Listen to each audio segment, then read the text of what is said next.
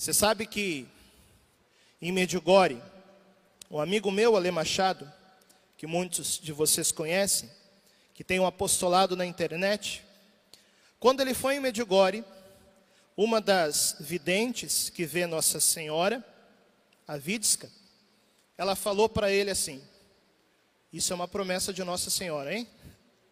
A Vidsca disse: o pior não acontecerá no Brasil. Isso é bom ou não é? É maravilhoso.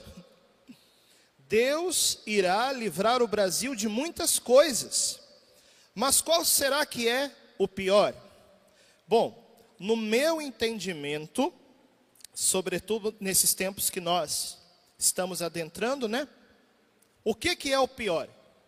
Eu penso o seguinte: o pior é ficar sem Eucaristia. O pior é ficar sem Santa Missa. E todo mundo aqui sabe, sobretudo naquilo que nós vivemos do ano passado para cá, que estar na Santa Missa não é algo tão fácil em muitos lugares.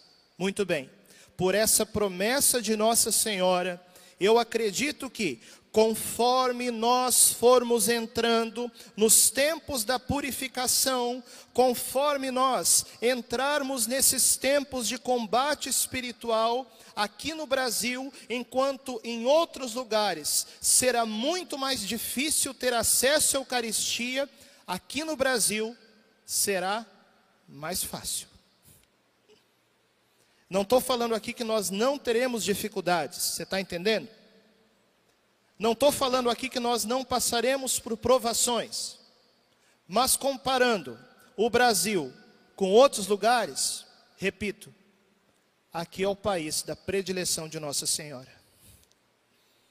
Por isso ela mesmo diz, número um, o Brasil será o celeiro espiritual do mundo. Todo mundo sabe que o Brasil é um celeiro, não é verdade? É um país extremamente rico em minérios, em vegetação, em agricultura, em pecuária.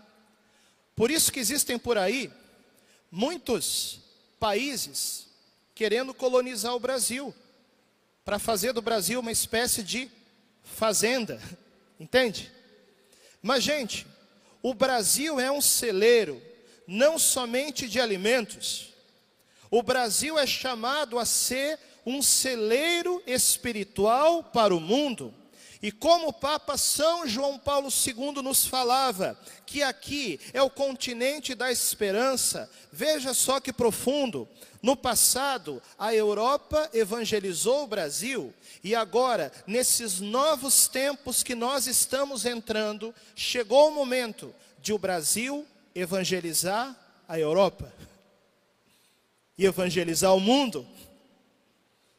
Por isso que Nossa Senhora diz, número um, o Brasil será o celeiro espiritual do mundo. Por isso Nossa Senhora diz, número dois, o Brasil será o sacrário do mundo.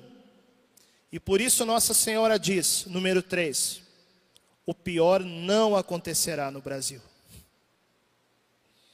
Você sabe que em Fátima, a Virgem Maria prometeu assim: em Portugal sempre se conservará o dogma da fé.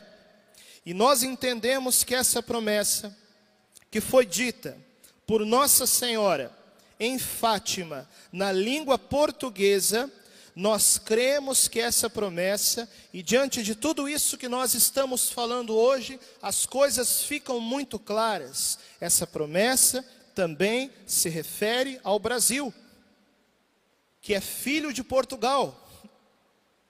Por isso, gente, em outros lugares, as pessoas poderão estar sem fé.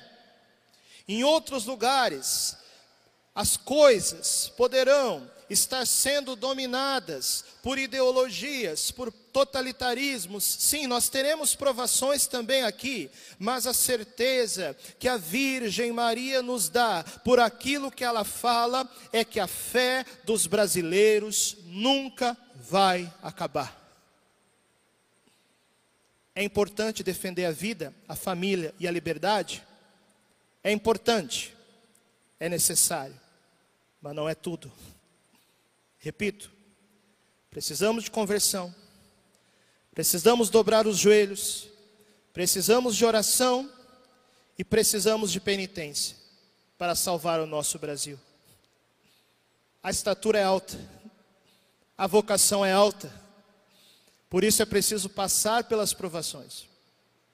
E por isso nós seguimos firmes, defendendo nossos valores cristãos e, sobretudo, orando e colocando a nossa pátria no coração imaculado da Virgem Maria.